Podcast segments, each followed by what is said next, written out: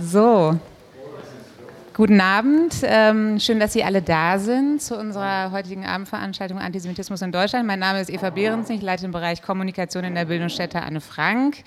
Für die, die vielleicht heute zum ersten Mal hier sind: Die Bildungsstätte ist das Zentrum für politische Bildung und Beratung in Hessen. Das heißt, wir arbeiten mit Jugendlichen und Erwachsenen zu Rassismus, Antisemitismus, Diskriminierung und anderen Formen der Menschenfeindlichkeit. Wir ähm, beraten Betroffene von rechter, rassistischer und antisemitischer Gewalt in ganz Hessen und Menschen, die von Diskriminierung betroffen sind, mit zwei Beratungsstellen. Und wir haben ein umfangreiches Veranstaltungsprogramm und ähm, Ausstellungen, Sonderausstellungen, Veranstaltungen wie diese hier heute Abend. Sie sitzen in einem Veranstaltungsraum einerseits, aber auch zugleich in einer Ausstellung. Die Ausstellung ist aber auch eine pädagogische, ein pädagogisches Lernlabor. Anne Frank, morgen mehr. Hier kann man sich mit der Geschichte von Anne Frank und ihrem Tagebuch beschäftigen, mit der Geschichte der Familie Frank und ausgehend von den Fragen, die sich Anne Frank stellte, mit ähm, Themen, die das gesellschaftliche Zusammenleben von heute betreffen. Also Rassismus, Antisemitismus, Diskriminierung heute. Äh, wenn Sie die Gelegenheit haben, kommen Sie mit der Familie vorbei. Samstag und sonntags haben wir geöffnet. Aktu- äh, aktuell läuft auch eine Sonderausstellung noch, Anti, äh, das Gegenteil von Gut, Antisemitismus in der deutschen Linken, hier im ersten Stock. Die kann man sich noch bis Mitte September anschauen. Genau, wir ähm, sind, ähm, also Herr Kersting und ich, ähm, also ähm, von der ähm, Friedrich-Naumann-Stiftung seit etwa einem Jahr tatsächlich im Gespräch über diese Veranstaltung. Ähm, Herr Kersting kam auf uns zu ähm, auf der Frankfurter Buchmesse im vergangenen Jahr, als wir beschäftigt waren, uns vor allen Dingen gegen rechtspopulistische und völkische Akteure auf der Messe ähm, zu wehren. Und äh, genau, und dann haben wir überlegt, lass uns doch mal eine Veranstaltung hier in Frankfurt gemeinsam machen. Und ähm, genau, wir freuen uns, dass es jetzt gelungen ist. Ähm, wenn Sie noch weiterhin an äh, dem Thema beschäftigt äh, oder äh, interessiert sind fürs Thema, wir machen morgen, mache ich einmal einen kurzen Werbeblock, haben wir eine Streitbar. Das ist äh, ein Format äh, der Bildungsstätte, das haben wir dieses Jahr eingeführt. Da ähm, gehen sozusagen zwei verschiedene Positionen, äh, streitbare Positionen gemeinsam in den Ring. Morgen geht es um das äh, höchst umstrittene Thema B D S, also die Israel-Boykott-Bewegung. Es kommen Hanno Löwy und Volker Beck und es wird sicherlich spannend. Also wenn Sie morgen Abend auch noch mal Lust haben, hier sich hinzusetzen, sind Sie herzlich eingeladen. Genau, und jetzt gebe ich äh, das Wort an Sie, Herr Kersting. Genau. Ja, meine Damen und Herren, Bundespräsident Steinmeier hat kürzlich kritisiert, dass fast täglich in Deutschland Juden herabgewürdigt, beleidigt oder sogar tätlich angegriffen würden. Das Staatsoberhaupt zeigte sich besorgt, dass Antisemitismus in der Mitte der Gesellschaft salonfähig werde. Jeder Angriff gegen Juden sei ein Angriff auf die Grundlagen des Zusammenlebens. Wegschauen und Weghören dürften keine Option sein. Nicht nur in Deutschland, sondern weltweit erleben Juden deutlich mehr antisemitische Attacken. Im Vergleich zum Vorjahr gab es im vergangenen Jahr, also zweitausendachtzehn, dreizehn Prozent mehr antisemitische Vorfälle, wie aus einem Bericht israelischer Forscher der Universität Tel Aviv hervorgeht. Die beunruhigendste Entwicklung ist dabei, dass sich Juden in manchen Ländern so fühlen, als würden sie in einem Ausnahmezustand leben.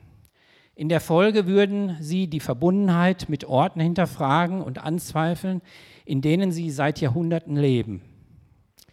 Doktor Meron Mendel, Direktor der Bildungsstätte Anne Frank, der gleich im Podium mitdiskutiert, sagt, antisemitische Einstellungen ziehen sich durch alle gesellschaftlichen Bereiche.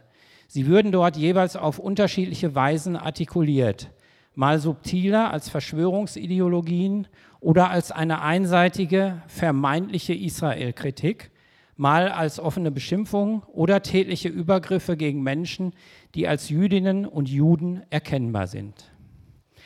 Wie wichtig eine Beschäftigung mit dem Thema ist, zeigt eine Konferenz des Zentralrates der Juden in Deutschland, die sich ab heute drei Tage lang hier in Frankfurt dem Antisemitismus widmet. Meine Damen und Herren, jetzt darf ich Sie erstmal ganz herzlich begrüßen im Namen der Friedrich-Naumann-Stiftung für die Freiheit und der Karl-Hermann-Flach-Stiftung. Ganz herzlich bedanken möchte ich mich an dieser Stelle bei der Bildungsstätte Anne Frank und insbesondere bei meiner Vorrednerin, dass wir heute hier zu Gast sein dürfen und dass Sie uns auch so tatkräftig unterstützt haben. Mein Name, äh, Frau Behrensen hat es erwähnt, ist Ludger Kersting. Ähm, ich äh, bin freier Journalist und äh, wohne in Bonn. Und äh, eine meiner Aufgaben ist, ich konzipiere Veranstaltungen für die Friedrich-Naumann-Stiftung in drei Bundesländern. Jetzt habe ich aber genug geredet. Jetzt geht es ans Podium und ich begrüße jetzt die Moderatorin des Abends, Margit Schlesinger-Stoll.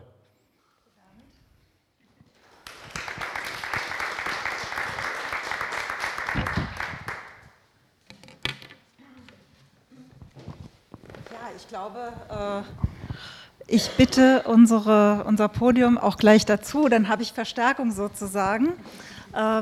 Ich werde die äh, Referenten vorstellen, sozusagen im Laufe meiner ersten Fragen. Äh, würden Sie, Frau Professor Bernstein, sich hier vielleicht zu meiner Rechten setzen und Herr Mendel links und Sie, wo Sie mögen.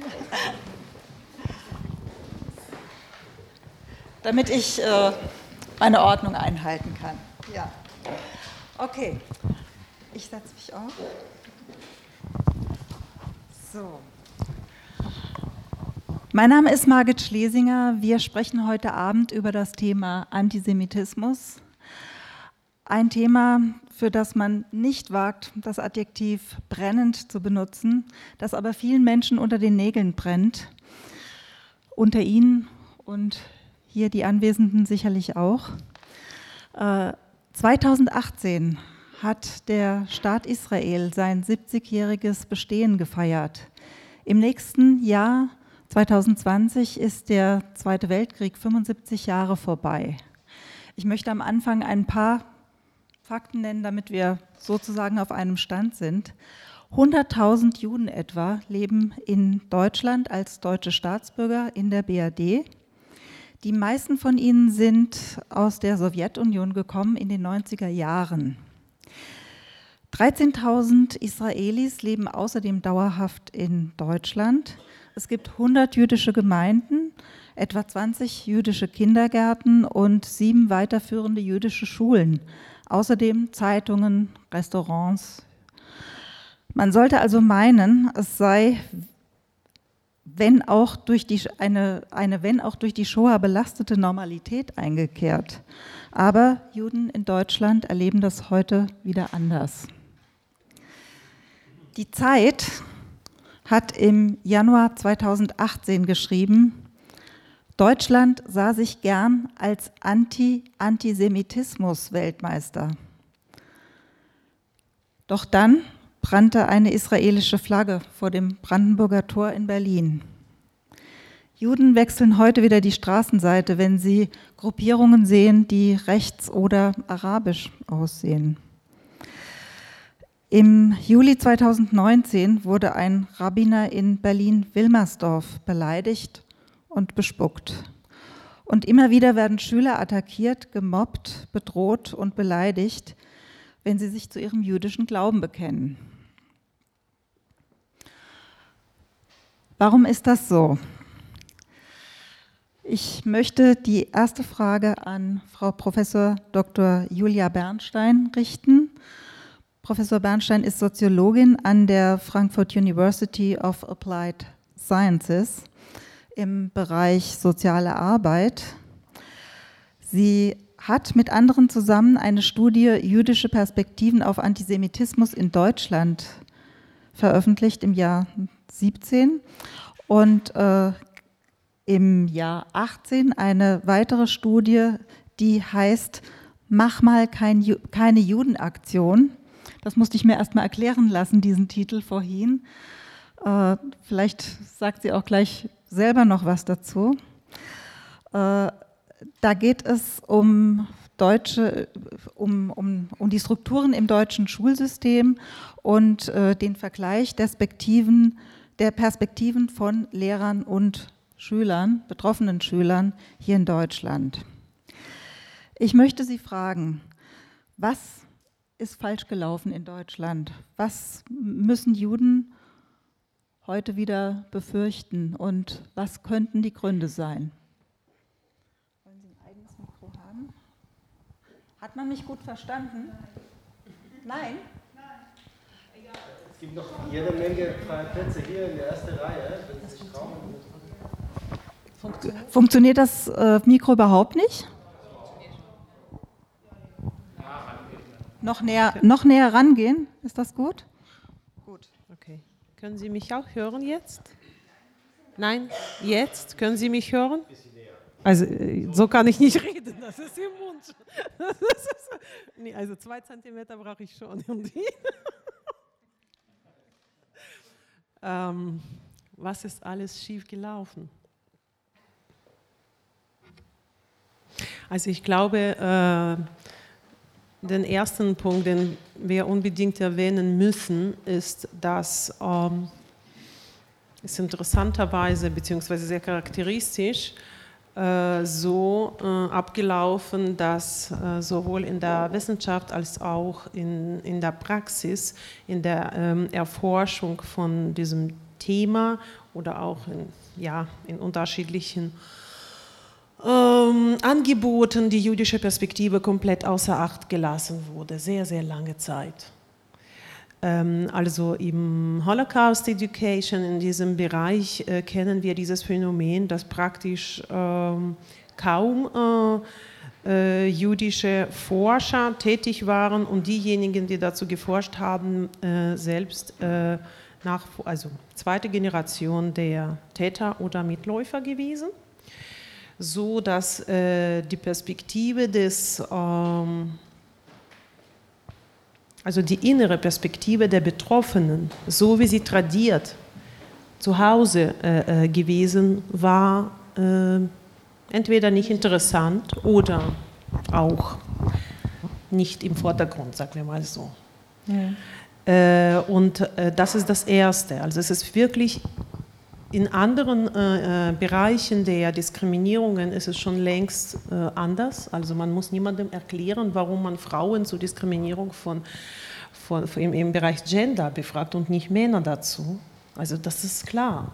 Und im Bereich äh, also, äh, Antisemitismus muss man immer noch Menschen überzeugen, dass äh, die betroffenen Perspektive nicht nur subjektiv ist und nicht nur übersensibel und nicht nur so spezielle Situationen darstellt, sondern tatsächlich etwas darstellt, was nie weg war. Also das Wort, es ist, warum es ist wieder da, ist an der Stelle falsch, weil es war nie weg. Nur äh, jetzt, also konkret zum Beispiel in den Schulen, seit äh, diesem Fall in äh, Berlin, ist es zunehmend an, in den Medien an Interesse und also Platz äh, gewonnen und dadurch auch auch viel mehr ähm, Eltern auch sich getraut haben, auch in die Öffentlichkeit zu gehen und zu erzählen, was ihnen passiert ist. Aber wir kennen aus der Forschung sehr viele Fälle, in denen ähm, Menschen praktisch alleine gelassen werden und äh, das ist alles, also sie erzählen das niemandem, sie bleiben mit diesen Erfahrungen alleine. Also Sie glauben, das ist jetzt wieder mehr an die Öffentlichkeit, an die Oberfläche sozusagen getreten?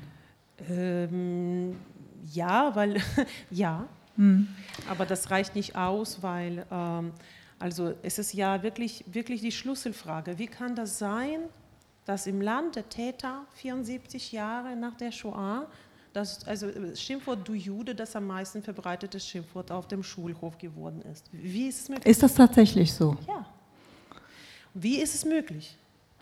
Und äh, es ist sehr interessant, äh, auf diese Asymmetrie hinzuweisen, in den Perspektiven von den Betroffenen und Nicht-Betroffenen.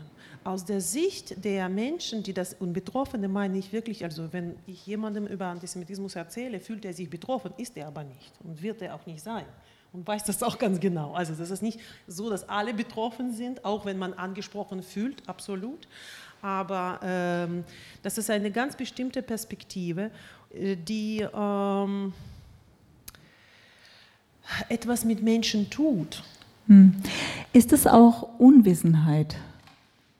Ich glaube, also teilweise ist es Unwissenheit, teilweise aber ist es so, dass wir alle unsere wertvollen äh, sozialen Intuition vertrauen, die uns sagt, ja, ich bin auch in Frankfurt und ich mache auch Erfahrungen und bei mir ist es doch alles okay. Also ich weiß nicht wirklich, woher du das, die alle Beispiele bringst.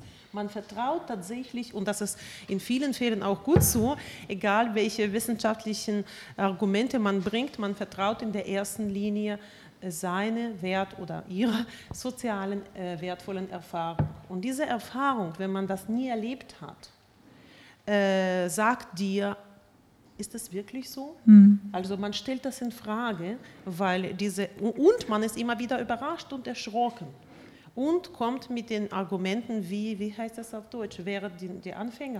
Wäret den Anfängen. Genau. Wo ist der Anfang? Seit zweitausend Jahren, hallo? Ich meine, es ist ja doch klar, das ist nie weg gewesen, aber es ist interessant, wie ist es möglich, und da ist für mich das Schlüsselwort Eindenken und Nachfühlen. Das ist, was schiefgelaufen ist. Man hat das Gefühl, dass das, was äh, Ludger Kersting eben äh, vorgetragen hat, äh, was der Bundespräsident Frank-Walter Steinmeier gesagt hat, ja eigentlich äh, durchaus von einer gewissen äh, Empathie und Einfühlung getragen ist, aber das scheint in den Schulen so nicht gelebt zu werden, auch vom Lehrpersonal. Würden Sie das so sagen? Naja, äh, also nochmal, erste, die erste Sache ist, man ist immer wieder überrascht, das kommt plötzlich. Hm. Und für die Juden ist es nicht plötzlich, es ist nie weg. Es ist, man, muss, man, man muss es wirklich sich vorstellen, was das bedeutet, wenn man in der eigenen Familie tradierte Erzählungen über Shoah hat und gleichzeitig äh, den Spruch bis zum Vergasen hört und gleichzeitig Witze wie hast du, warst du schon duschen hört, also tatsächliche Vernichtungsfantasien, so Anspielungen, und äh, damit hier leben muss. Also ich betone, diese Kontinuität für die, betroffenen Perspe- für die betroffene Perspektive ist vorhanden. Für die Lehrkräfte, das ist das, was Sie jetzt fragen, ist äh, die äh, entscheidende Komponente die Intention. Und wenn die Kinder, und das meinen sie auch nicht böse, sie meinen nicht wirklich konkreten Juden oder sonst was, äh, meistens tatsächlich jemanden zu vernichten, sondern sie benutzen das als Synonym, diese Schimpfwörter, es gibt eine ganze Reihe leider von diesen Dreckswortschöpfungen, äh, als Synonym für die Verkörperung von jeglichem Bösen. Und die Lehrkräfte äh, intervenieren oft überhaupt nicht, weil, ähm, weil sie sich dem Neutralitätsauftrag viel mehr verpflichtet fühlen. Dass sie müssen, alle müssen geschützt werden in der Schule. Man muss doch nicht gleich aus bestimmten Kindern die Nazis machen. Oder weil sie wirklich nicht verstehen, dass äh, in der Klasse bestimmte Kinder sitzen können, die niemandem sagen, dass sie jüdisch sind und das reale Auswirkungen auf die jüdische Identität von diesen Kindern haben kann. Und bis so weit, dass wir auch Fehler äh, äh, haben, also Meron, das kennst du bestimmt äh, sehr gut, also äh, wo sie äh, verweigern, nach Israel einfach zu fahren, die Kinder, hm. weil sie wollen nicht äh, mehr, nichts mehr Jüdisches haben, sie wollen maximal assimiliert erscheinen, so einen deutschen, fragen Sie mich nicht, was das genau heißt, aber deutschen Habitus, wie Sie das vor, sich vorstellen. Also ich meine nicht, es gibt einen Habitus, aber wirklich maximale Distanz von der jüdischen Kultur, also Identität äh, nehmen, und das finde ich äh, das am meisten Tragische. Ja, also in den Schulen äh, gäbe es einiges zu tun, während den Anfängen, denn äh, aus den Schülern werden Erwach- Jugendliche und dann Erwachsene. Ich möchte als nächstes unseren Gastgeber sozusagen nochmal vorstellen, Doktor Meron Mendel, hier zu meiner Linken. Er ist seit zweitausendzehn der Direktor der Bildungsstätte Anne Frank und hat äh, Geschichte und Erziehungswissenschaften studiert und in Frankfurt promoviert zu dem Thema Lebenswelten von jüdischen Jugendlichen in Deutschland. Angesichts dessen, was in ganz Deutschland geschieht, und auch angesichts der Wahlergebnisse, die wir gerade wieder äh, erlebt haben, möchte ich Sie gerne fragen, äh, wer sind die Zielgruppen der Bildungsstätte Anne Frank und äh, wie teilt man sich sozusagen auch äh, die Arbeit in Deutschland auf, um Antisemitismus zu begegnen? Ja, vielen Dank. Vielleicht, äh, bevor ich dazu äh, darauf eingehe, äh, anknüpfen an was Julia gesagt hat, äh, Antisemitismus war immer und ist noch immer noch ein Lackmustest für eine gesamtgesellschaftliche Entwicklung. Das zu Ihrer Frage äh, nach, der, nach der Wahl in Sachsen und Brandenburg. Wir erleben, äh, wir haben hier in der Bildungsstätte Anne Frank auch eine Beratungsstelle, die sowohl Betroffene von Antisemitismus, auch Betroffene von Rassismus, äh, viele auch Muslime, Sinti und Roma. Und wir sehen da, da eine große äh, Ähnlichkeit, wenn es sozusagen in einem Bereich steigt, steigt es in der Regel auch in anderen Bereichen. Es heißt, dass äh, Antisemitismus, was wir eigentlich heute machen, dürfen wir natürlich tun, aber muss man immer im Hinterkopf auch beibehalten, dass Antisemitismus auch zusammen mit anderen Formen von Diskriminierung, von Rassismus, obwohl es nicht identisch ist äh, mit Rassismus, zusammengedacht werden soll. Und äh, das ist wirklich erstaunlich zu sehen, wie Antisemitismus so funktioniert, äh, dass äh, egal aus welcher äh, welche Weltanschauung das äh, die, äh, produziert wird, die ist immer anknüpfbar. Also da kann man sozusagen äh, Antisemitismus als äh, Kapitalismuskritik, wie diese Ausstellung hier da oben äh, präsentiert, und dann sozusagen äh, die Juden als diejenigen, die hinter, hinter der Weltwirtschaft äh, stehen, kann man Antisemitismus auch sozusagen als Antizionismus äh, verstehen und sozusagen sozusagen aus der arabischen und immer noch ganz klassisch äh, aus der rassistischen äh, oder spätfolgenden Rassentheorien wieder heutzutage aus der, immer noch aus der rechten Ecke zu erleben ist. Das bringt mich sozusagen zu der Frage der Zielgruppen. Deswegen, äh, wir, es gibt keine einzige Zielgruppe, wenn man äh, gegen Antisemitismus arbeitet, die im Fokus stehen muss. Es oft wird, äh, wir sind als Bildungsstätte, man denkt sozusagen mit Bildung äh, wird Antisemitismus gelöst. Die Studien zeigen, dass, äh, dass auch in Schichten, die sehr gebildet sind, immer noch antisemitische Ressentiment und bestimmte Vorurteilsstruktur auch vorhanden ist. Und deswegen versuchen wir wirklich in alle Richtungen zu arbeiten. Wir arbeiten sowohl in Schulen als auch äh, mit, mit äh, Unternehmern, zum Beispiel der Fraport äh, schickt inzwischen alle ihre Auszubildenden zu einer zweitägigen Fortbildung bei uns, nicht nur zu Antisemitismus, sondern auch für andere Formen der gruppenbezogener Menschenfeindlichkeit. Wir arbeiten sehr intensiv mit der Jugendfeuerwehr, mit Sportgruppen. Und der Punkt ist, und auch auf die Schere sozusagen zwischen Stadt und Land, wir dürfen, also dadurch, dass gerade so Einrichtungen wie die Bildungsstätte Anne Frank sehr in die St- großen Städten sind, dann hat sich sehr aus der Gewohnheit oder Verwöhnheit das so entwickelt, dass man wartet, dass die, diejenigen zu uns kommen. Wir haben das auf, äh, aufgedreht, auf den Kopf gestellt, und heutzutage sind viel mehr in den Dörfern, in den Kommunen, außerhalb von Frankfurt, und wenn man oft in dem Büro, in unserem Büro, Büro ist, fragt, wo sind alle Leute? Äh, sie sind einfach wirklich unterwegs, überall, wo sie auch wo sie, Einfluss, äh, wo sie Einfluss nehmen können. Also viel im ländlichen Raum sind Sie aktiv. Äh, ist es da noch wichtiger als in Städten? Ich würde auf keinen Fall sagen, dass im ländlichen Raum äh, Leute sind rassistischer oder antisemitischer, aber ich würde schon sagen, dass die, äh, diejenigen, die im ländlichen Raum sind, und ich meine damit nicht Groß-Gera oder Taunus, sondern mit ein bisschen weiter weg, äh, Schwalm-Eder-Kreis zum Beispiel, in der hessischen äh, Gebiet, sie haben viel weniger Zugang zu diesem Angebot. Also der, die haben nicht äh, zweihundertfünfzig Meter von hier der Mainufer mit zwanzig Museen und so viele Angebote. Und deswegen ist gerade de, die Pflicht solcher Einrichtungen wie die Bildungsstätte, nicht hier zu, zu sein und warten, dass die Leute zu uns kommen, sondern genau das, das wie gesagt, auf den Kopf zu stellen. Und Sie sind wahrscheinlich auch weniger mit äh, Menschen aus aller Welt konfrontiert, wie das hier in einer Stadt wie Frankfurt der Fall ist. Das ist unterschiedlich. Es gibt sozusagen zwei, zwei so idealtypische, von, wenn, wir, wenn wir Hessen so in der, im Blick nehmen.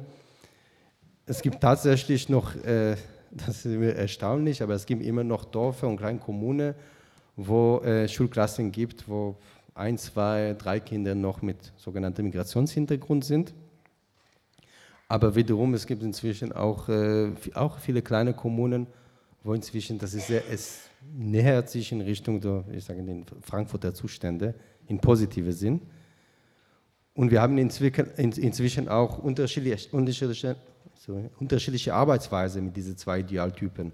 Weil im ersten Fall äh, geht es eher darum, bestimmte unsichtbare Ängste oder Projektionen aufzulösen. Also das muss man auch manchmal, äh, dadurch, dass auch die, äh, die jungen Erwachsenen, die mit Jugendlichen arbeiten, selber äh, jüdisch, muslimisch, schwarz sind, werden sehr viele Vorurteile abgebaut, ohne dass sie sich so auch vorstellen. In dem zweiten Fall geht es darum, äh, gerade die positiven Erfahrungen, die schon sowieso in den Zusammenleben gibt, äh, dann herauszuarbeiten und sie zu verbalisieren und das sozusagen als Gegennarrativ zu verschiedenen Sachen, die vor allem in den Medien, in sozialen Medien und den normalen Medien kursieren. Das hört sich hoffnungsvoll an. Unser dritter Gast ist Ben Salomo alias Jonathan Kalmanowitsch.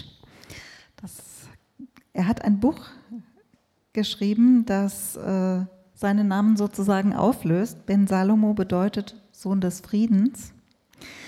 Ben Salomo ist ein in Israel geborener und in Berlin aufgewachsener Rapper, YouTuber und Autor. Er hat Rap am Mittwoch gegründet, ein Format, das Sie vielleicht kennen oder auch nicht. Das ist ein Internet-Battle-Rap-T V-Format. Es fand zuletzt zweimal monatlich in einem Berliner Club statt und hatte vierhundertzwanzigtausend Abonnenten und bis zu zwei Millionen Views im Monat, laut Wikipedia.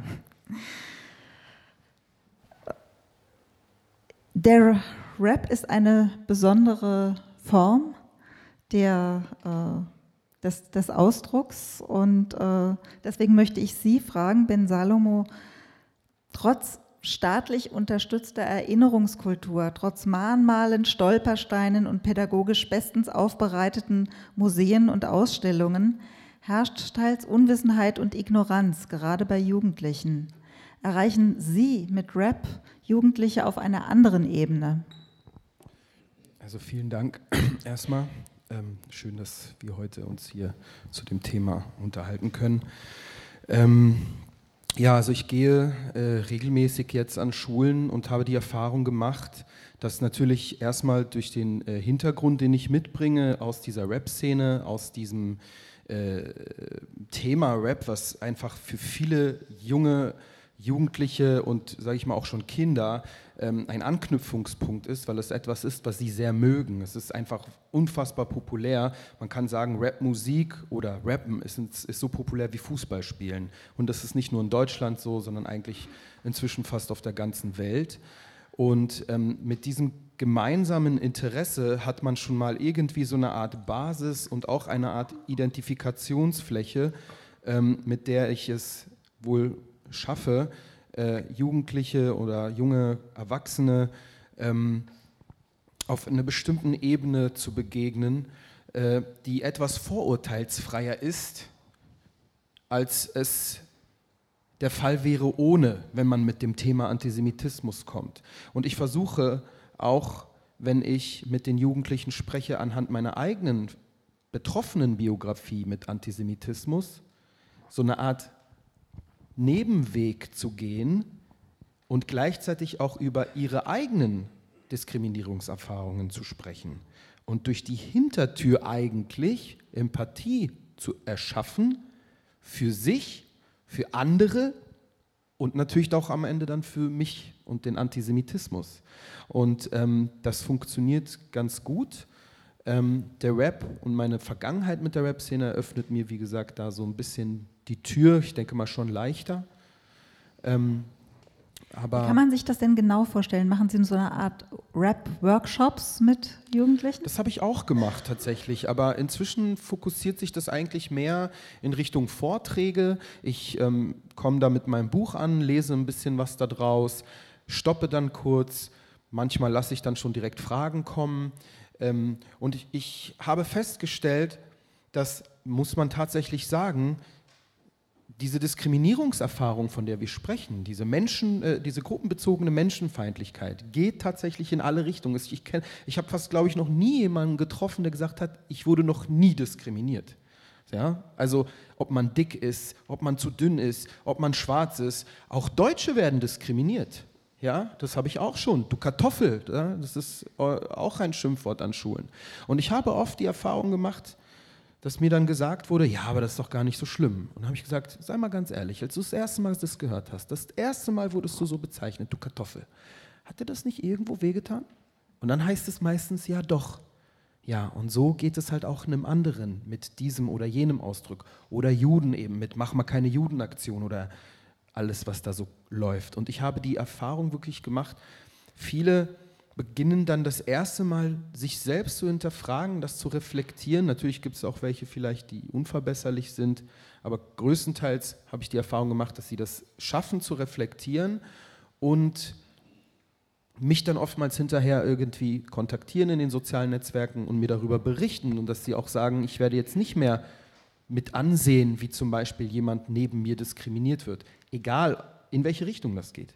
Ich werde intervenieren. Das versuche ich denen halt auch in meinen Vorträgen nahezubringen. Egal in welche Richtung das geht. Ich glaube, wenn ich nämlich hingehen würde und sagen würde, ey, es geht hier nur um Antisemitismus und achtet nur darauf, dass, wo ihr das mitkriegt, dass Juden irgendwie diskriminiert werden, kommt man einfach, glaube ich, nicht wirklich weit, weil äh, sie sich vielleicht da noch nicht empathisch fühlen. Plus, es gibt nun mal, und ich glaube, das muss man korrigieren, nicht hundert, sondern so ungefähr zweihunderttausend Juden in Deutschland, zweihundertfünfzigtausend Juden, ja, ähm, Und, und, und dieses Klima, was äh, da entsteht mit der Diskriminierung, funktioniert auch wunderbar ohne Juden. Ja? Das heißt, man ist Antisemit, man hat Antisemitismus an der Schule in der Sprache, ohne dass es da Juden gibt. Und gleichzeitig eröffnet diese Sprache eben halt auch Diskriminierungsformen in irgendwelche andere Richtungen. Daher ist es, glaube ich, wichtig, das ganzheitlich zu betrachten und wie ähm, Frau Bernstein gesagt hat, Ähm, Antisemitismus ist dieser Lackmustest. Das hast du gesagt, Entschuldigung. Dieser Lackmustest. Sobald das so, so nach oben geht, dann haben wir wirklich in unserer Gesellschaft ein toxisches Klima erreicht. Und warum es bei den Jugendlichen so ist, da könnte ich, glaube ich, schon glaube ich, einiges erzählen. Rap spielt natürlich auch eine Rolle, aber da gibt es noch viele, viel mehr Faktoren, die, glaube ich, dazu gebracht haben, dass wir heute so ein Level haben.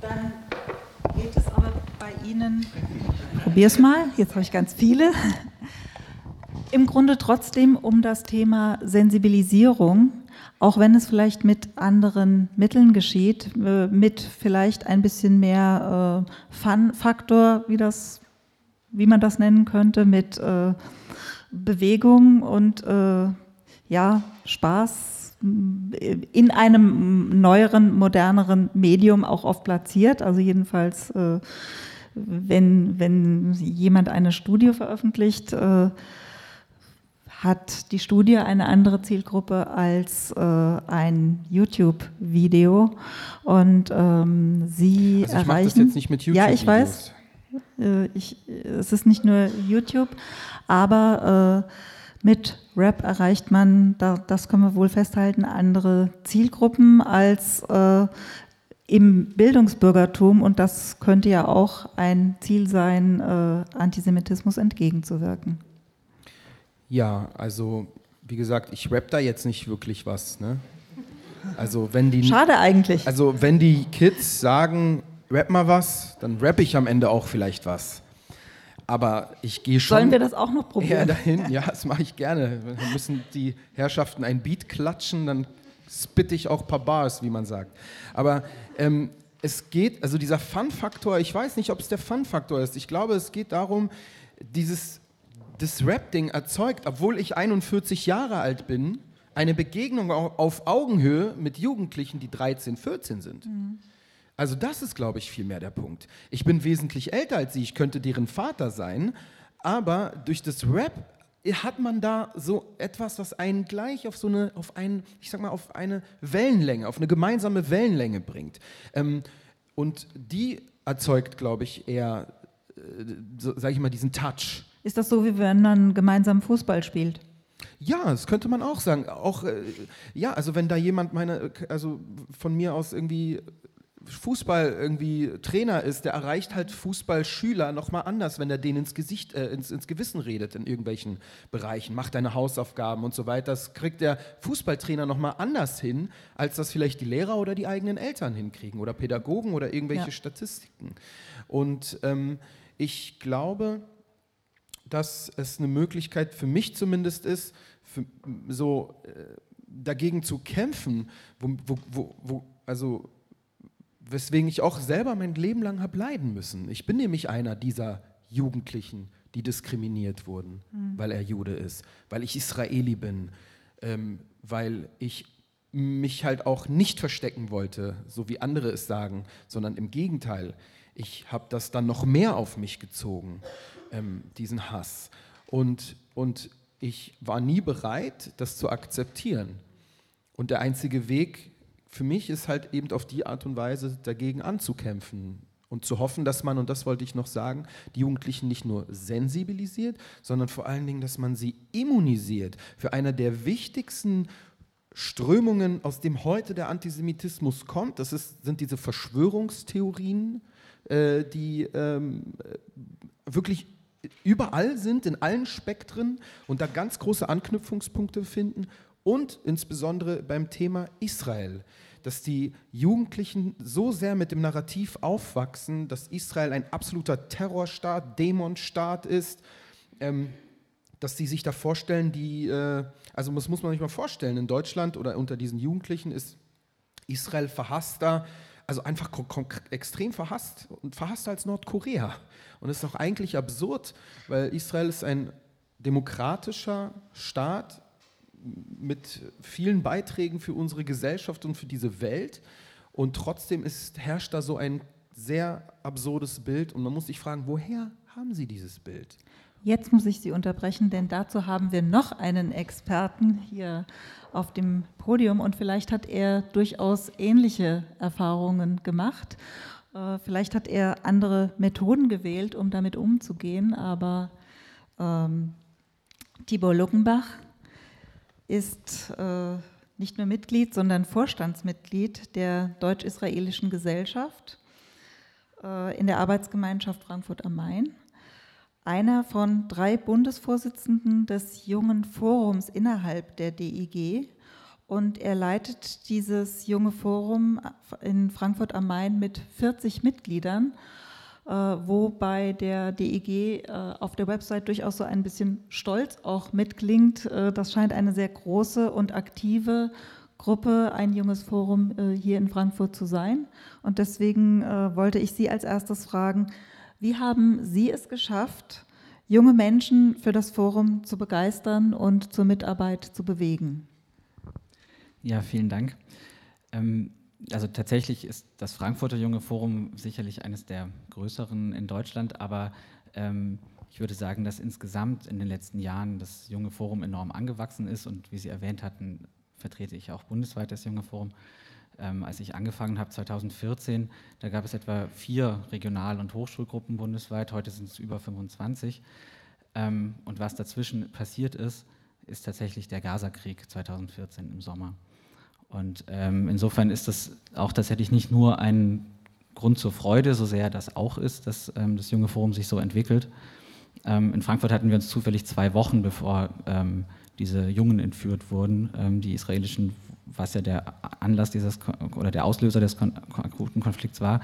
Also wir hatten uns zufällig kurz davor gegründet und wurden dann davon quasi überrannt. Aber in der Folgezeit dieser heftigen antisemitischen Ausschreitungen, die wochenlang ähm, in ganz Deutschland tobten. Hier in Frankfurt ähm, gab es mehrmals ähm, ähm, riesige Meuten auf der Zeil, die ähm, antisemitische Sprüche, Parolen, die ich jetzt hier gar nicht wiederholen möchte, ge gebrüllt haben, die nichts mit Israel, also Kritik an, an irgendwie israelischer Politik oder so zu tun haben. Ähm, das hat dazu geführt, dass sehr, sehr viele junge, häufig auch ähm, anders bereits ähm, politisch engagierte Leute gesagt haben, wir müssen jetzt was tun gegen Antisemitismus, und wir sehen es insbesondere am israelbezogenen Antisemitismus, und haben sich dann dem Jungen Forum zugewandt. Das heißt, ähm, eingangs hatten Sie erwähnt, dieses Ereignis äh, mit der äh, brennenden Flagge äh, vor dem Brandenburger Tor, das war, glaube ich, zweitausendsechzehn im Dezember, aber also, woraufhin es vermehrte Aufmerksamkeit ähm, äh, für das Thema gab äh, in der breiten Öffentlichkeit, aber für zumindest einige ähm, war deutlich früher zu bemerken, ähm, dass etwas nicht stimmt. So. Und ähm, tatsächlich ist, glaube ich, das ähm, der, der entscheidende Faktor. Also es ist gar nicht so sehr mein Beitrag, ähm, junge Menschen zu begeistern, als tatsächlich eher, dass wir ähm, mit dem Jungen Forum der Deutsch-Israelischen Gesellschaft denen, die sich engagieren wollen, ein Angebot machen, das, glaube ich, auch ganz gut ist, dass die Möglichkeit zur selbstständigen, ähm, zum selbstständigen Engagement liefert und man da also tatsächlich ähm, sich ähm, sehr frei einbringen kann. Aber wir machen eigentlich nur das Angebot, und es ähm, ähm, sind die leider auf die Gesamtgesellschaft gesehen dann doch gar nicht so vielen, die das wahrnehmen. Und ähm, da war eben tatsächlich der Katalysator ähm, der Gaza-Krieg äh, zweitausendvierzehn. Und ich glaube auch, dass wir uns da bewusst machen müssen, dass egal wie man zu, der, zu den konkreten Ereignissen vor Ort steht, wann immer es im Nahen Osten brennt, ist das eine besonders ähm, brisante Zeit auch hier. Und ähm, ich denke, für Jüdinnen und Juden ist es nie eine Frage, dass sie, egal wie sehr ihre Herzen vielleicht auch bei Familien in Israel oder so sind, ähm, auch einfach tatsächlich sich bei Familien in Israel beispielsweise, sie sich auch hier in Deutschland bedrohter fühlen in diesen Zeitpunkten der Eskalation in Nahost. Das äh, ist möglich. Ich muss jetzt mal zwischendurch auf die Uhr schauen.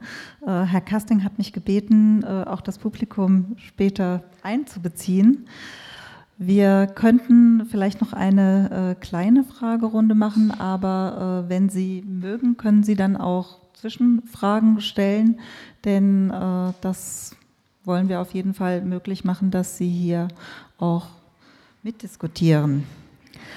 Äh, Frau Doktor, Frau Professor Bernstein, Entschuldigung. ähm, Wir haben schon darüber gesprochen, dass äh, dieser Antisemitismus unterschwellig immer da war. Auch direkt, nicht nur auch unterschwellig. Also direkt da war. Man hat vergessen, dich zu vergasen. Es ist direkt, da geht es nicht. Und das geht, das ist wahr.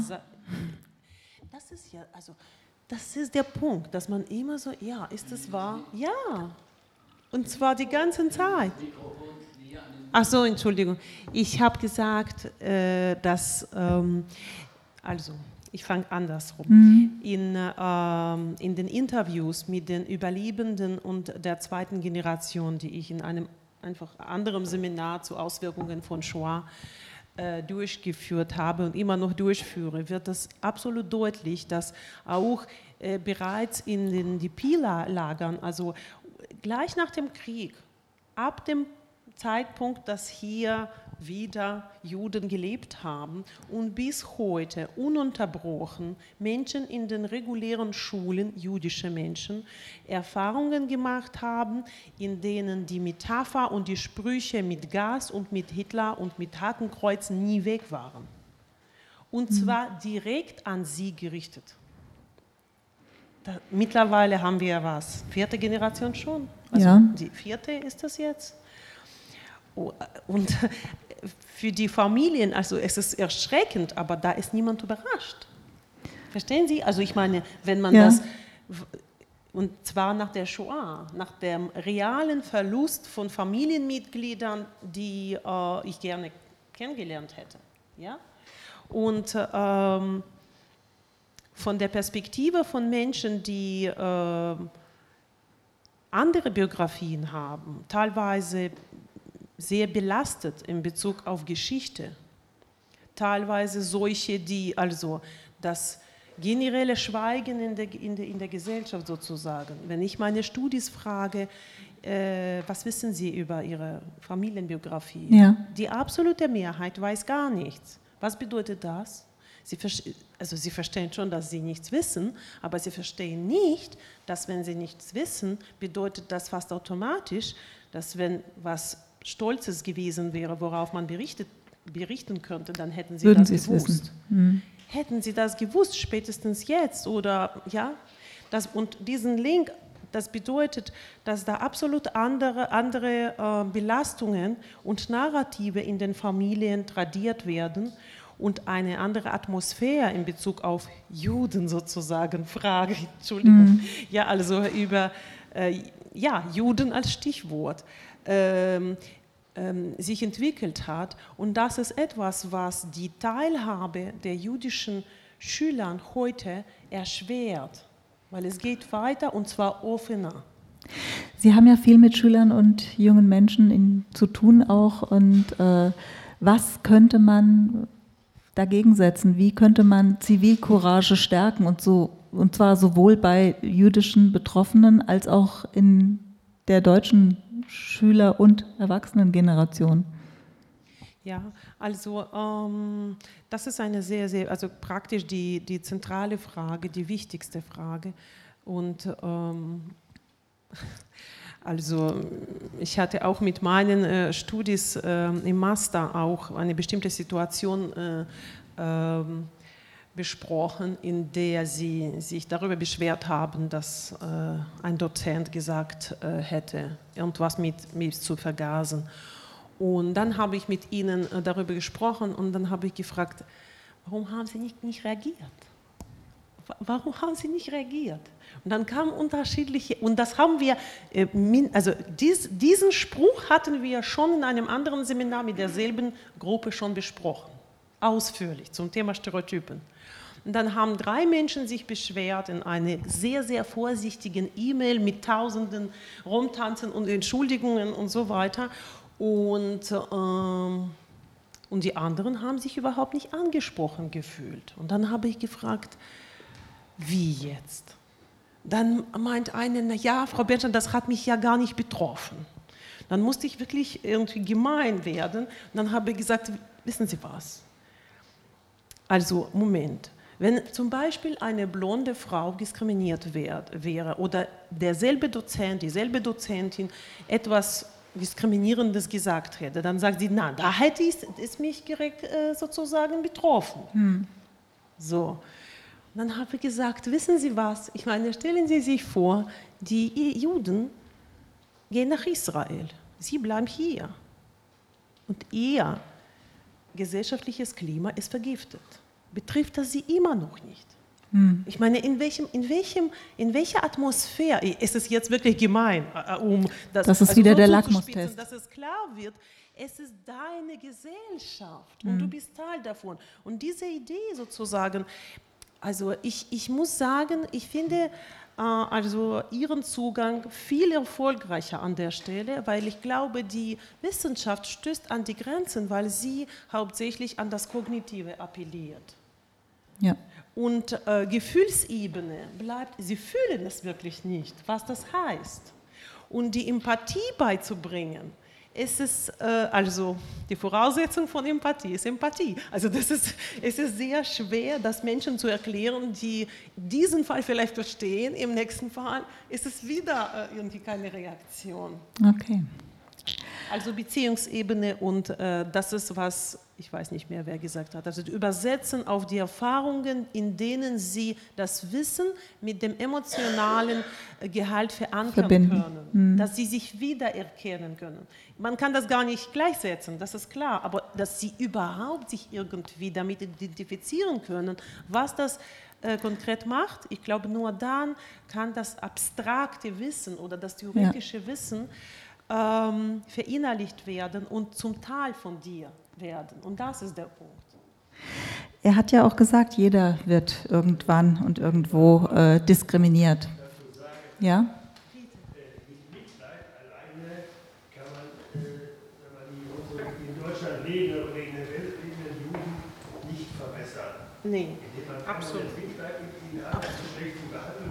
ja. was sie alles erlebt haben, alles passiert ist. Ja. Das ist Geschichte, aus der Geschichte muss man lernen. Ja. Man muss nach vorne schauen, ja. aber man muss natürlich auch erkennen, dass Israel als Staat nicht die Perfektion verloren ist. Mhm. Sie reden jetzt aus der jüdischen Perspektive?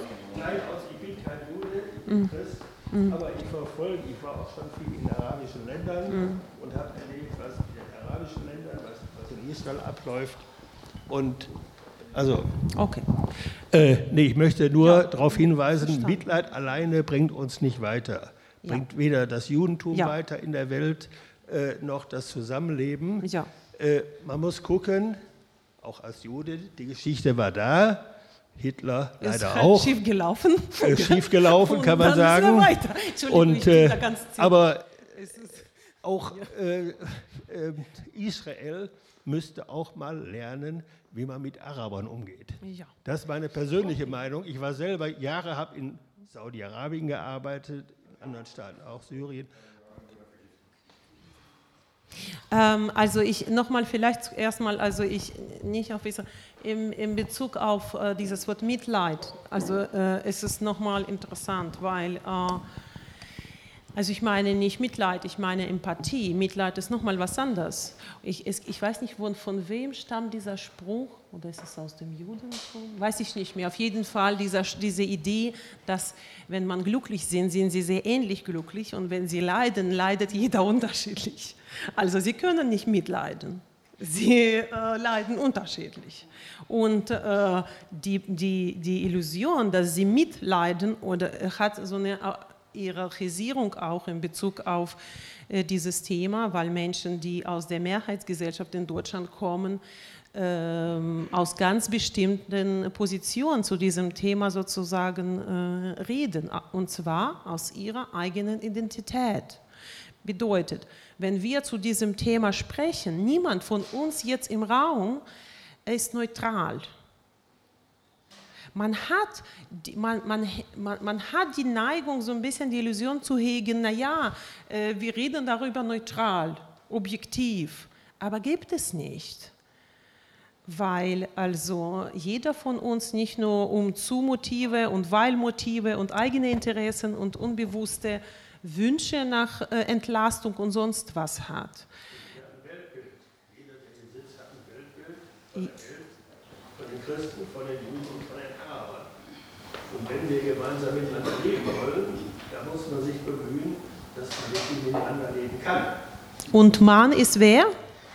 Wer ist der Mann, der sich bemühen soll? Alle. Hierzu möchte Doktor Mendel gerne was sagen. Okay. Ja, danke für Ihr... Danke für die, äh, für die Anmerkung. Ich, äh, ich bin oft ja sozusagen in dem Gespräch mit Publikum und äh, diese Art der Bemerkung, äh, ich sehe jetzt vergeht keine, kein solcher Abend, wo, wo es geht in diese Richtung, was ich meine mit Art der Bemerkung, wird zum einen sozusagen eine, wird beteuert, dass wir gegen Antisemitismus ist, und dann kommt immer der zweite Teil, Israel, ich zitiere sie gleich, Israel muss lernen, mit ihren Nachbarn umzugehen.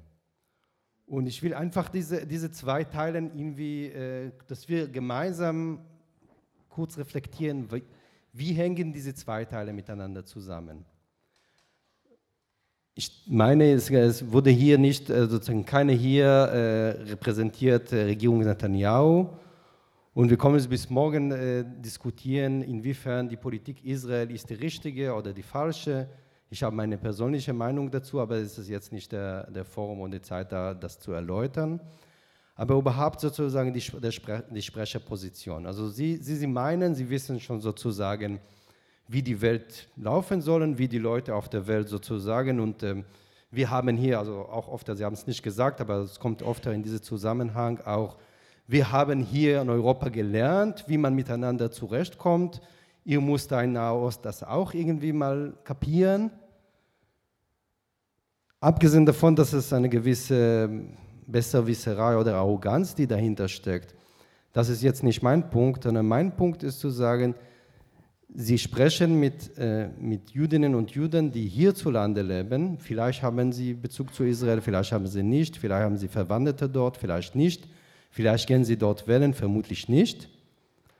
und werfen ihnen vor, dass Israel hat noch nicht kapiert, wie sie mit den Arabern, äh, arabischen Ländern umgehen soll. Und das ist eine unfaire, äh, ich, ich, ich da ganz dezidiert, das ist keine antisemitische Unterstellung, aber das ist eine unfaire Unterstellung, weil damit wir sozusagen, die werden in die Verantwortung mit eingezogen, für etwas, das nicht mit ihnen, das vielleicht mit ihnen, aber sehr wahrscheinlich mit ihnen gar nichts zu tun hat.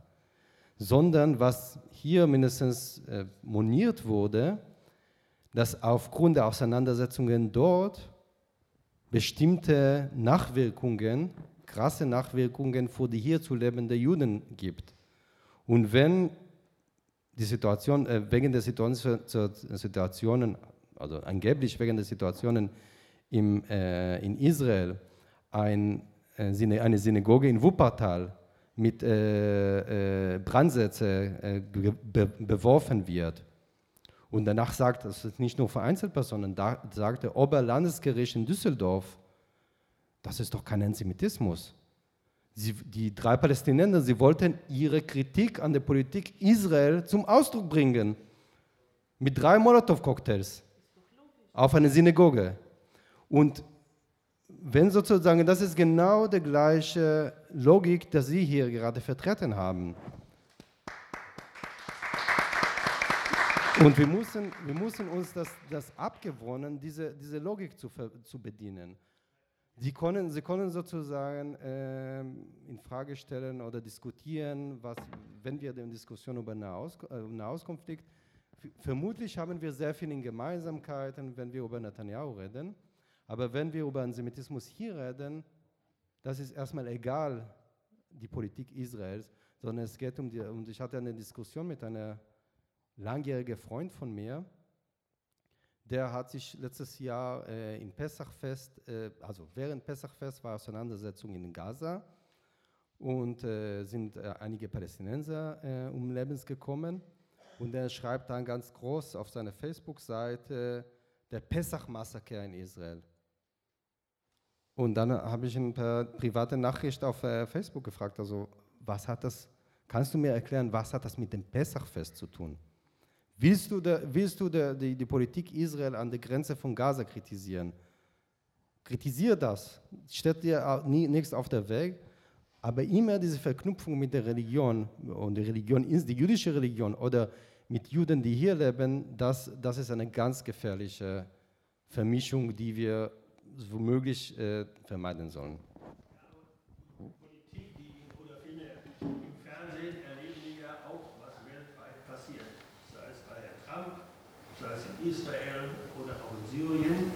Und die Nachrichten, die hier ankommen, geben ein gewisses Bild. Das Menschen, und das ist ja so, was viele oder manche Menschen hier auch in Deutschland oder Frankreich bereits gesagt, irgendwo müsst ihr auf dem Boden lernen, wie das okay, also wie viel, wie viel Nordkoreaner wurde, wurde hier auf der Straße äh, angest- äh, wurde geschlagen? Wie viel, wie viel Russen wurde von der Politik von äh, Putin, äh, Putin angegriffen?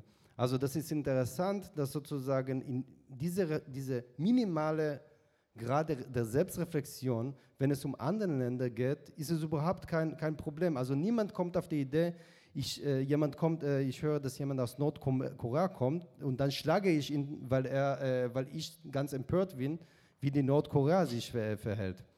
Haben Aber Sie jetzt haben Sie gerade sozusagen gesagt, das ist äh, bei Juden, das ist doch selbstverständlich, die werden dafür verantwortlich gemacht. Haben Sie beobachtet, dass die Krawalle an der Gaza-Grenze gerne mit Fahnenhissungen zusammengesetzt werden, bei denen die palästinensischen Krawallmacher dort Hakenkreuze zur Schau stellen? Haben Sie das beobachtet?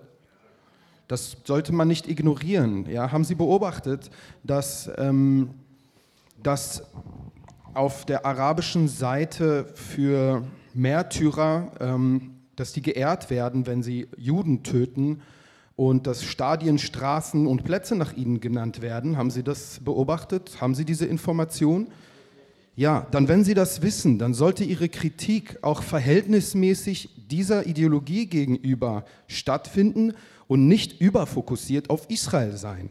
Denn ich glaube, damit bedienen Sie, und ich bin nicht so diplomatisch wie du, damit bedienen Sie Ihren eigenen sekundären Antisemitismus. Ich glaube, wir sollten noch mal den Experten hierzu hören. Die Deutsch-Israelische Gesellschaft hat als ersten Leitsatz sich gegeben, die D I G ist die zentrale Organisation in der Bundesrepublik Deutschland, in der sich Freunde Israels in überparteilicher Zusammenarbeit zusammenfinden, um in Solidarität mit dem Staat Israel und seiner Bevölkerung zu wirken.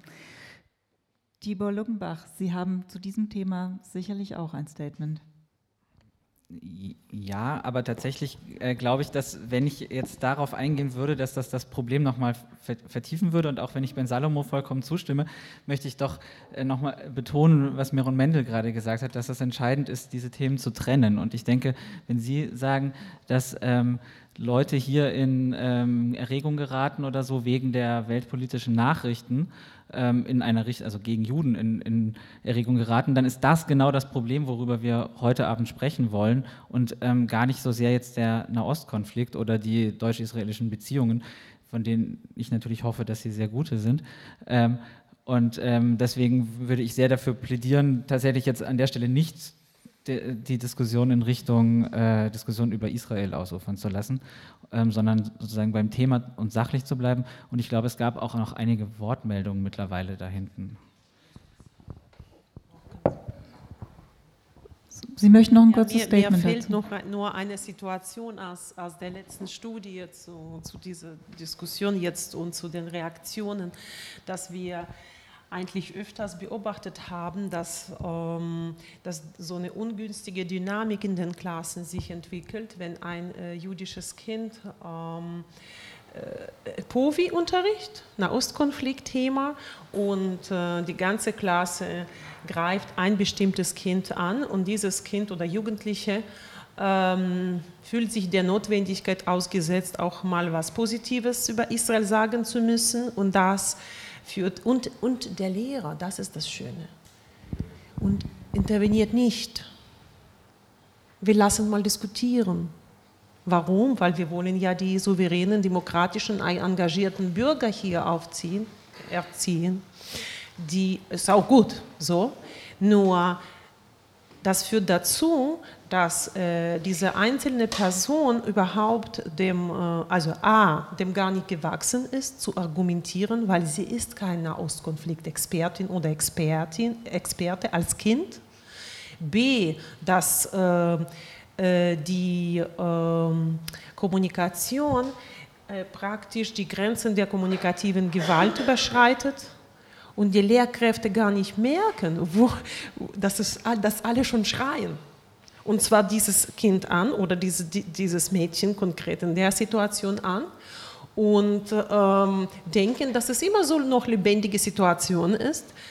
Und sie führt da, äh, diese Situation dazu, dass sie reale Auswirkungen hat, sowohl auf die Dynamik später in der Klasse, weil sie sich unverstanden fühlt, enttäuscht von dem Lehrer, ähm, auch enttäuscht, oder sie findet sich nicht wieder, wenn sie anderen Kindern irgendwie ihre schöne, schönen Erfahrungen äh, auch mit denen mitteilen möchte, wenn sie nach äh, Israel zum, in den Urlaub fährt, weil ein Kind in der Klasse sagt, beziehungsweise seine Mutter, ihre Mutter anruft und sagt, mein Sohn hat persönlich hat ein Problem damit, dass ihr Sohn nach Israel fährt, dass sie in Israel Urlaub machen, weil unser Imam hat gesagt, Israel sind Kindermörder.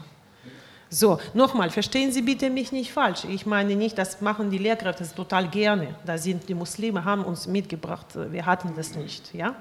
Das, das, das meine ich jetzt nicht. Ja? Aber dass der Lehrkraft, dass die, der Lehrer in der Situation praktisch äh, denkt, dass seine professionelle Haltung darin besteht, einfach nicht zu reagieren. Und das finde ich fatal. Und noch das, was Sie jetzt komplett außer, außer Acht gelassen haben, dass ähm, egal jetzt, wer von Juden in Deutschland und jetzt überall in der Diaspora konkret zu Netanyahu oder zu bestimmten Ereignissen steht, der Fakt ist, dass äh, aus den Forschungen ist, es geht ganz klar hervor, dass ähm, äh, seit der Entstehung des Staates Israel ähm, das ist der einzige Zufluchtsort für die Juden, wenn die Gefahr so schlimm wird, dass sie sich der Notwendigkeit ausgesetzt fühlen, auszuwandern. Das bedeutet, diese symbolische Position von Israel als der einzige Ort, wo sie einfach so leben dürfen. Also diese Idee ist sehr, sehr wichtig für alle Juden, egal von der Politik. Und genau diese Idee wird angegriffen, weil die wird politisch sozusagen argumentiert und, die, und Menschen reagieren emotional drauf, beziehungsweise überreagieren. Ich meine jetzt Juden. Oder verweigern überhaupt über die, über, mit den Nichtjuden über Israel zu sprechen, weil sie sich überfordert fühlen und so weiter. Also ich würde wirklich raten, und nicht Ihnen konkret, sondern auch mir und allen hier im Raum, wenn wir ein bisschen mehr auf die, den anderen achten würden, darauf, was seine Bedürfnisse, was seine Lebenswelt, was, mit welchen, also wie kann ich so reden, dass äh, äh, diese Person, also wie kann ich die adäquate Sprache für diese Person finden? Wir sind doch alle daran interessiert. Und wenn Sie so argumentieren, der Jude muss mal lernen, sind Sie auf jeden Fall nicht auf der richtigen Seite mit der, mit der, mit der Sprache. Ja, vielen Dank. Sie sind, Sie sind gleich dran. Ich möchte mich mit einem Gedanken einfach mal kurz einschalten. Während Sie das jetzt sagten, habe ich darüber nachgedacht, wenn jetzt ein fünfzehn, zwei, drei, fünfzehnjährige polnische Schüler beispielsweise in einer Klasse sitzen, äh, werden die auch für äh, die Politik der Kaczynski-Brüder verantwortlich gemacht, wenn sie hier in Deutschland leben? Wahrscheinlich eher nicht. Und äh, vielleicht kann man das auch noch auf andere übertragen. Und das, das war nur so ein Gedankenspiel, das äh, ja, vielleicht man mal durchführen kann.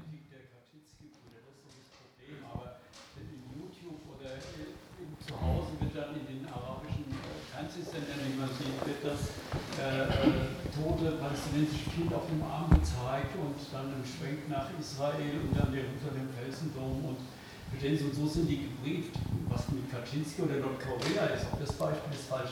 Wir wissen noch nicht mal, dass es einen Unterschied zwischen Nord- und Südkorea gibt in den Schulen. Bin ich mir ziemlich sicher. Ja, aber die, die Leistungskurspolitik gegen die Leistung ging schon, aber nicht in den siebten, äh, achten Klassen der Mittelstufe. Da, da fragen Sie mal, die gehen da raus. Das werden Sie ja dann sehen, ob da zu Nordkorea ein Mann steht. Ich finde sozusagen diese, die Frage der Verantwortung über die Politik Israel. Ich, war, ich wurde von einem sehr, sehr renommierten bundesweiten Institut, ich will den Namen nicht, äh, nicht nennen, sie haben sich jetzt, äh, also haben sich letztes Jahr beschlossen, sie wollen äh, was gegen Antisemitismus tun und sie haben ein Erklärvideo äh, gedreht, wo es darum geht, Jugendlichen klarzumachen, warum sie sich gegen Antisemitismus äh, stellen sollen. Und ich war sozusagen der Letzte, der, die haben mir de, mich gebeten, ein Gutachten über diesen Kurzfilm zu schreiben, bevor, bevor es rausgeht in die Schulen. Und dann, also die, der Film hat so funktioniert so, dass der Schüler wird gesagt, stell dir vor, du wirst das und das ähm, und dann am Ende, so geht es den Juden so. Und ein von diesen Teilen war, stell dir vor, du wirst verantwortlich gemacht für die Politik deiner Regierung. Und dann habe ich de, diese Professorin in der Institution gefragt, wen meint ihr genau? Und sie sagen, wir meinen die Juden in Deutschland. Und was steht drin?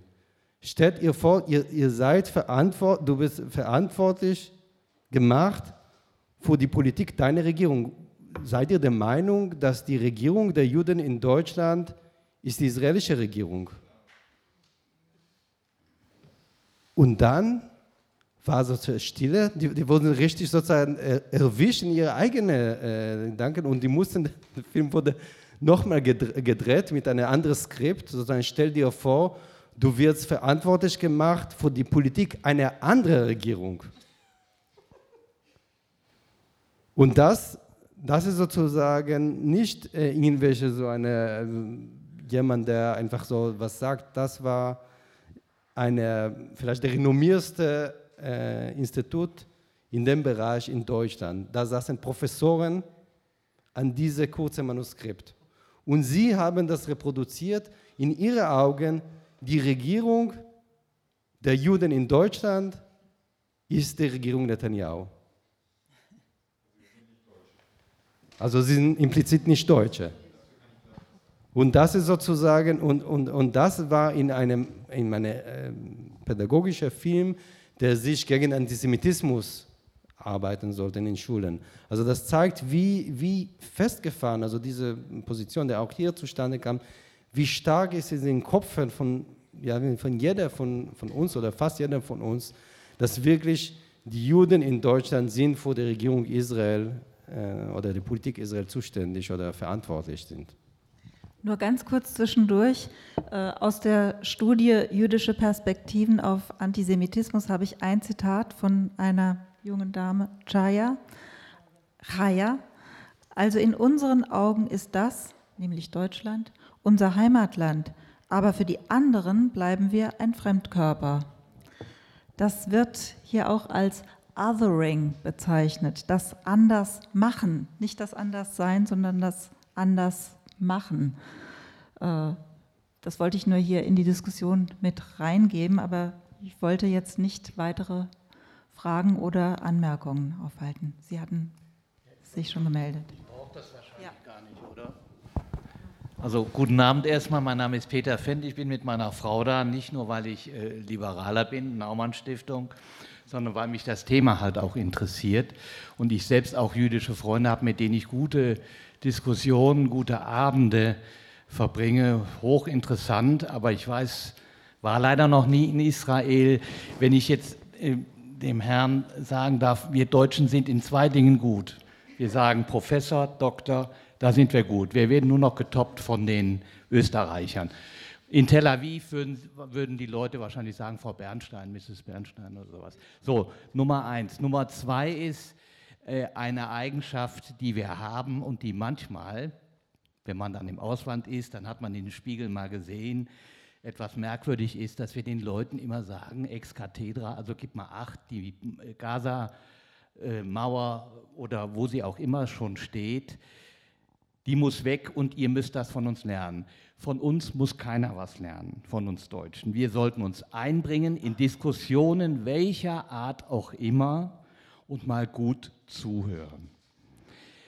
Das nur mal so als generelles Statement vielleicht. Dann hätte ich gerne gewusst, Sie sagten, circa zweihundertfünfzigtausend Juden, wie viele leben mittlerweile in Deutschland? zweihundertfünfzig?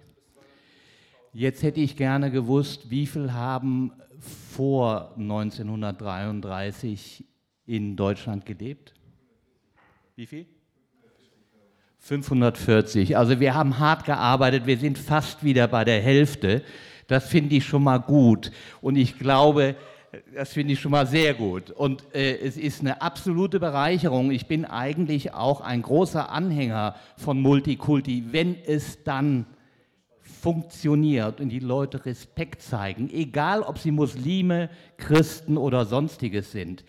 Es gibt auch sehr gute Beispiele, wo Muslime und Juden hervorragend miteinander gearbeitet haben. Ja, und tolle Dinge, also in, der, in, der, in anderen Ländern als Deutschland, hervorgebracht haben. Also ich finde es schon mal gut, dass die Zahl wieder hochgegangen ist, wenn, auch wenn wir natürlich nicht die alte erreicht haben. Jetzt zurück zum Thema. Ich will nicht über Israel reden und Mauer, sondern hier und über den wachsenden Antisemitismus, der auch von meinen jüdischen Freunden mir bestätigt wird, den ich vor Jahren schon, und ich habe es überhaupt nicht geglaubt, aber ich glaube, es ist so, deswegen bin ich heute Abend hier auch anwesend. Wie kann man das, und das frage ich jetzt die Experten und auch hier, wie kann man das denn eindämmen oder vermeiden? Wie geht das? Nur durch Rap geht es sicherlich nicht. Für mich ist eigentlich immer, bei welchem Missstand auch immer, Bildung, Bildung, Bildung und was über die deutsche Geschichte wissen. Viele wissen ja gar nicht, dass wir sechs Millionen umgebracht haben. Ja? Also das ist für mich der Blick nach vorne, wie kann man das verbessern? Dieser, das ist, glaube ich, ein Fakt, leider, dieser wesentlich verstärkte Antisemitismus über die letzte Dekade. Wie können wir das wenden und besser machen in den nächsten Morgen und in den nächsten Dekaden? Ich glaube, wir haben die Frage verstanden und es kommt noch eine andere Frage. Ich möchte Herrn Luckenbach aber erstmal darauf antworten lassen und dann diese Frage noch zulassen. Und wir, ich habe gerade einen Hinweis bekommen, dass wir relativ pünktlich schließen sollen. Fünf Minuten können wir vielleicht noch drauf geben, aber ein, zwei Wortmeldungen, viel mehr wird es wahrscheinlich nicht mehr werden mit Antworten. Bitte. Ja, danke. Ich möchte einen, einen ganz konkreten sozusagen Vorschlag machen und auch natürlich Ihnen allen. Und zwar, ich glaube, dass die Debatten über Antisemitismus, wie wir sie ja vielleicht auch vermehrt in den letzten Jahren erleben und wahrscheinlich auch diese Veranstaltung ein Teil davon ist, häufig an zwei unausgesprochenen Voraussetzungen kranken. Und zwar, die Teilnehmer an solchen Debatten äh, sind sich unausgesprochen immer davon einig oder tun so, als wüssten alle Beteiligten genau, was Antisemitismus ist. Ähm, und zweitens sind natürlich Antisemiten immer die anderen. Und ähm, sehr gerne auch mit dem Selbstverständnis, dass in unserer, unserer in Anführungsstrichen irgendwie Gesellschaft Antisemitismus ja keinen Platz haben soll. Also das muss ja ein, ein Phänomen der Ränder sein. Wir wissen, haben es heute Abend auch gehört, aber nur um nochmal eine Zahl zu nennen, aus, also seit Jahren, wenn nicht Jahrzehnten, äh, dass äh, Zustimmungsraten zu antisemitischen Aussagen bei etwa vierzig Prozent oder bis zu vierzig Prozent der Bevölkerung liegen. Das heißt, für uns alle kann Antisemitismus nicht etwas ganz Fernes sein, sondern in unserem Umfeld, in unserem Alltag gibt es das. Um diesen beiden zu begegnen, denke ich, gibt es die konkrete Möglichkeit, die, ähm, wie ich denke, sehr wichtige ähm, Antisemitismus-Definition der International Holocaust Remembrance Alliance ähm, zu sich selber anzuschauen, zu vergegenwärtigen und vor allem auch im Umfeld zu besprechen, dass diese ähm, Antisemitismus-Definition ist ähm, tatsächlich Ähm, relativ neu, wurde mittlerweile vom Bundestag und auch Bundesregierung ähm, auch verabschiedet oder ähm, anerkannt. In ihrer rechten Komplexität, ähm, wie sie aufgebaut ist, ähm, reflektiert sie auch die Erkenntnisse der Antisemitismusforschung, dass man nämlich gar nicht so lehrbuchmäßig einfach Antisemitismus definieren kann. Das heißt, in der Beschäftigung mit der Definition selber lernt man auch schon etwas darüber. Und ich denke, es ist tatsächlich ähm, eine zivilgesellschaftliche Aufgabe von uns allen, egal wo wir sind, im Sportverein, bei der Freiwilligen Feuerwehr, in Parteien, in Stiftungen, wo auch immer, ähm, diese ähm, Definition, ich sag mal, zu etablieren und aber auch tatsächlich jetzt nicht im Sinne eines abstrakten Bekenntnisses dazu, sondern ähm, äh, tatsächlich, indem man sie bespricht und was ähm, ähm, und auch offen für, für Selbstreflexion bespricht. Denn auch eine besonders gute Sache an dieser Definition ist eben, sie ähm, entlastet den Einzelnen nicht davon, konkret und individuell ähm, auch zu, zu urteilen und lässt sich nicht schematisch einfach anwenden. Das als ganz konkreten Vorschlag, wo, wo jeder von Ihnen tatsächlich etwas tun kann. Jetzt erstmal der Herr da hinten, der hat sich... Ja, ich fasse mich auch ganz kurz. Also vielen Dank für die Veranstaltung hier. Ich werde nachher auch mit Frau Bernstein und Ben Salomo gerne reden. Also ich bin kein Jude, aber ich trage so Solidaritätskippa. Ich fasse mich, ich rede jetzt mal ein bisschen schneller. Also ich äh, bin Sozialpädagoge und der Vereinsvorsitzende von Coexiste und äh, Initiative Edelbund, Piraten, dies und das.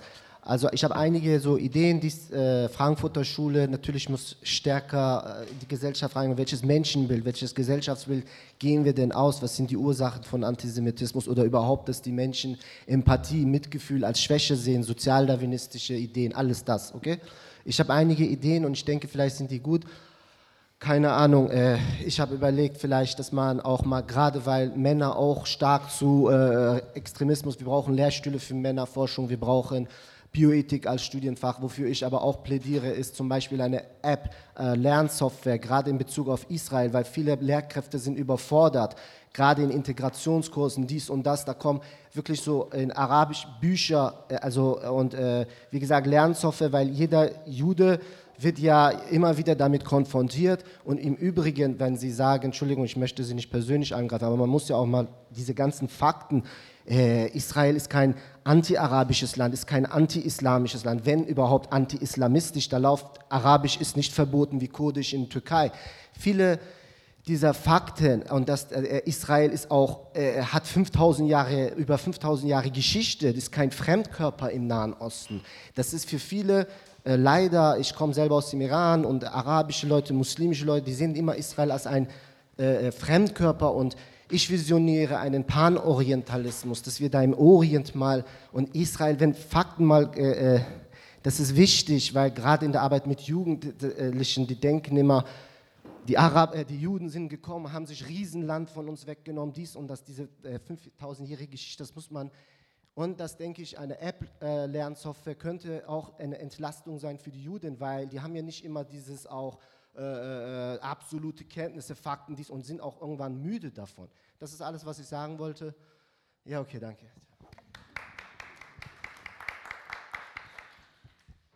Eine App könnte eine gute Idee sein? Ich finde, das ist eine grandiose Idee. Ähm, natürlich würde so eine App aber auch, ähm, glaube ich, an gewisse Widerstände stößen, stoßen, denn gerade in Bezug auf die Historie Israels, die ja sehr komplex ist seit der Staatsgründung, ähm, da werden dann inzwischen auch so von eher Narrativen gesprochen und so weiter.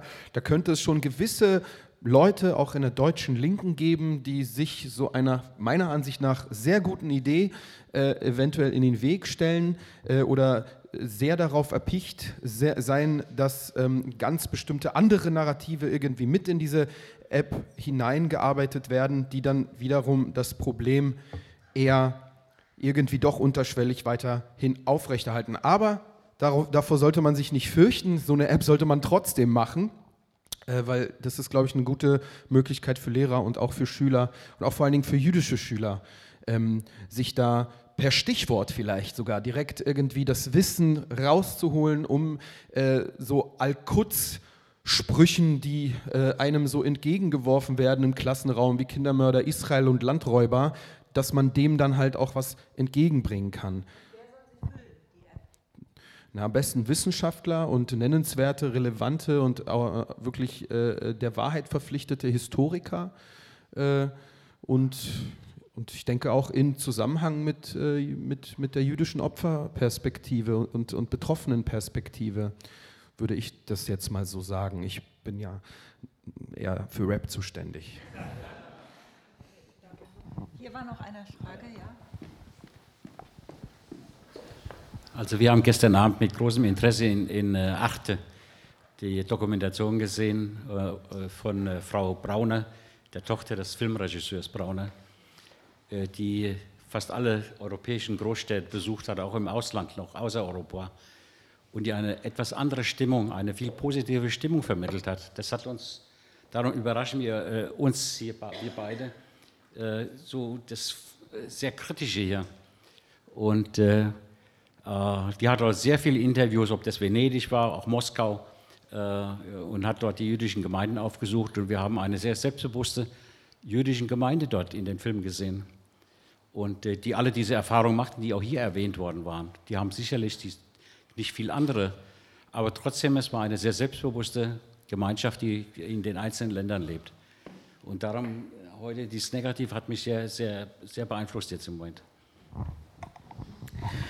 Vielleicht wollen Sie dazu. Äh, ach so, natürlich. Vielleicht noch mal fragen: Wie erklären Sie das beispielsweise in Nordafrika? Das kam gestern auch in diesem Film zum Ausdruck. Nehmen Sie das Mikro. Ähm, äh, Sie Menschen auch verstehen. In äh, Marokko, in Tunesien leben, die beide Religionen haben, die jüdisch sind, die arabisch sind und über Jahrhunderte friedvoll miteinander gelebt haben, und dieses ganze Problem, wie es jetzt, es geht doch letztendlich nur um die Auseinandersetzung im Moment zwischen Israel und Gaza, äh, dem, dem Palästinenserstaat, der ja sich durchsetzen will. Das ist Ihr Eindruck? Ja. Professor also Bernstein hat eine andere. Können Sie mich hören? Es tut mir leid, Sie zu desillusionieren. Aber also das, was Sie jetzt gerade über Marokko und was war das andere Land? Tunesien äh, erzählen, es, äh, also es stimmt nicht, äh, weil wenn Sie, die, also es gibt, wenn Sie wollen, schicke ich Ihnen genau die Statistik, es gibt sehr interessante Graphen, wie die Population der Juden in diesen Ländern im Laufe von, äh, von den letzten Jahrhunderten ge- ge- sich geändert hat. Und wenn Sie das sehen, also verstehen Sie sofort, dass äh, beispielsweise konkret, äh, wenn es um Marokko geht, dass äh, die meisten Juden äh, emigrieren mussten, und zwar aus Antisemitismusgründen. Also Das ist nochmal, also wir wiederholen die ganze Zeit, je nachdem, mit wem Sie reden und was Sie hören wollen, werden Sie natürlich unterschiedliche Dinge bekommen und das widerspricht sich nicht.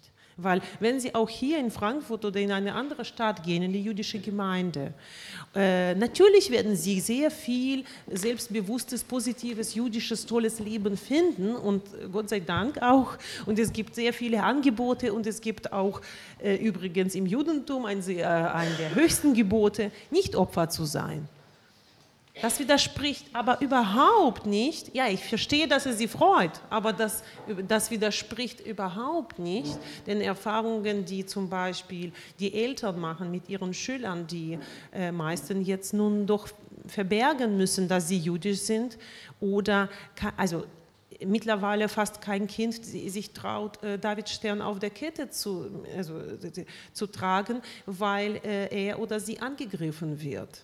Also nochmal, verstehen Sie, es sind zwei unterschiedliche Themen. Das jüdische schöne Leben, was Sie äh, in den Sendungen sehen, ist es vorhanden. Hab, waren Sie mal in der Gemeinde, wissen Sie, wie man reinkommt über den, mit, mit, mit, den, mit Polizei und Schutz und wie das alles aussieht, wie im Flughafen, dass man tatsächlich, bis die andere Person rausgeht, kann man nicht rein. Ja, genau. Also es ist beides. Genau, es ist beides. Aber die, der Punkt ist, welche Perspektive, aus welcher Position wir verpflichtet sind zu übernehmen. Und das ist der Punkt. Was, ganz kurz, was, was bedeutet das für Sie konkret, dass Sie diese äh, schlechten Nachrichten bekommen und dass es Sie zum Glück sozusagen kränkt, weil Sie das gerne vielleicht Deutschland anders gesehen hätten. Das freut mich sozusagen, aber der Punkt ist, was, was bedeutet das konkret jetzt? Das bedeutet für mich jetzt, was bedeutet das? Dieses Gefühl, dass man beeinflusst, negativ, dass man erschrocken, dass man tatsächlich denkt, ach, stimmt das? Das ist ja ganz schlimm, stimmt das? Ich habe ganz viele Möglichkeiten. Eine Möglichkeit ist, zu sagen, okay, aber es gibt bestimmt doch andere und das ist schön und jetzt gehen wir und äh, tanzen, Entschuldigung, zusammen Kleisma. Ja, und, aber das ist, ich übertreibe, das ist jetzt sehr zynisch, tut mir leid. Äh, eine andere Möglichkeit ist zu sagen, okay, wenn jedes Mal, jedes Mal, wenn ich im Bus höre, dass jemand, ein Jugendlicher sagt, bis zum Vergasen, drehe ich mich um und reagiere ich als nicht-jüdische Person. Ja. Die überlegen doch überhaupt nicht. Na, genau. Genau, das ist der Punkt. Ich glaube, wir sollten das, das jetzt nicht äh, im Punkt. Dialog weiterführen, weil das sonst für das Publikum auch ein bisschen frustrierend okay. ist. Also ich sage nur einen Satz, die Intention spielt für die Betroffenen null eine Rolle. Hören Sie mich? Es, es, es ist äh, wichtig, wie das ankommt bei den Kindern und was heißt das für ihre jüdische Identität in der Zukunft, dass man ihre Religion, ihre Zugehörigkeit als Schimpfwort unbedacht, ohne schlecht zu meinen, einfach so, es gibt eine ganze Reihe schon von diesen Bagatellisierungen, nachgelabert, geplappert, also ganze, ganze Reihe von, wie die Lehrer das erklären. Das, das entschuldigt aber nicht das Handeln. Das war Ihre Frage, wie, was macht man? Wie kann man Zivilcourage? Und äh, ich muss sagen, also aus der Forschung geht ganz deutlich, äh, ähm, also es ist ganz deutlich, dass die ähm, Betroffenen sich von, der, von den schweigenden Mitschülern mindestens so gekränkt fühlen, wie von einem bestimmten doofen Spruch von einem Kind, weil sie denken, stört das nur, nur, nur mich jetzt? Alle anderen fühlen nicht, dass es schrecklich ist, was jetzt gerade abläuft und das auf Dauer.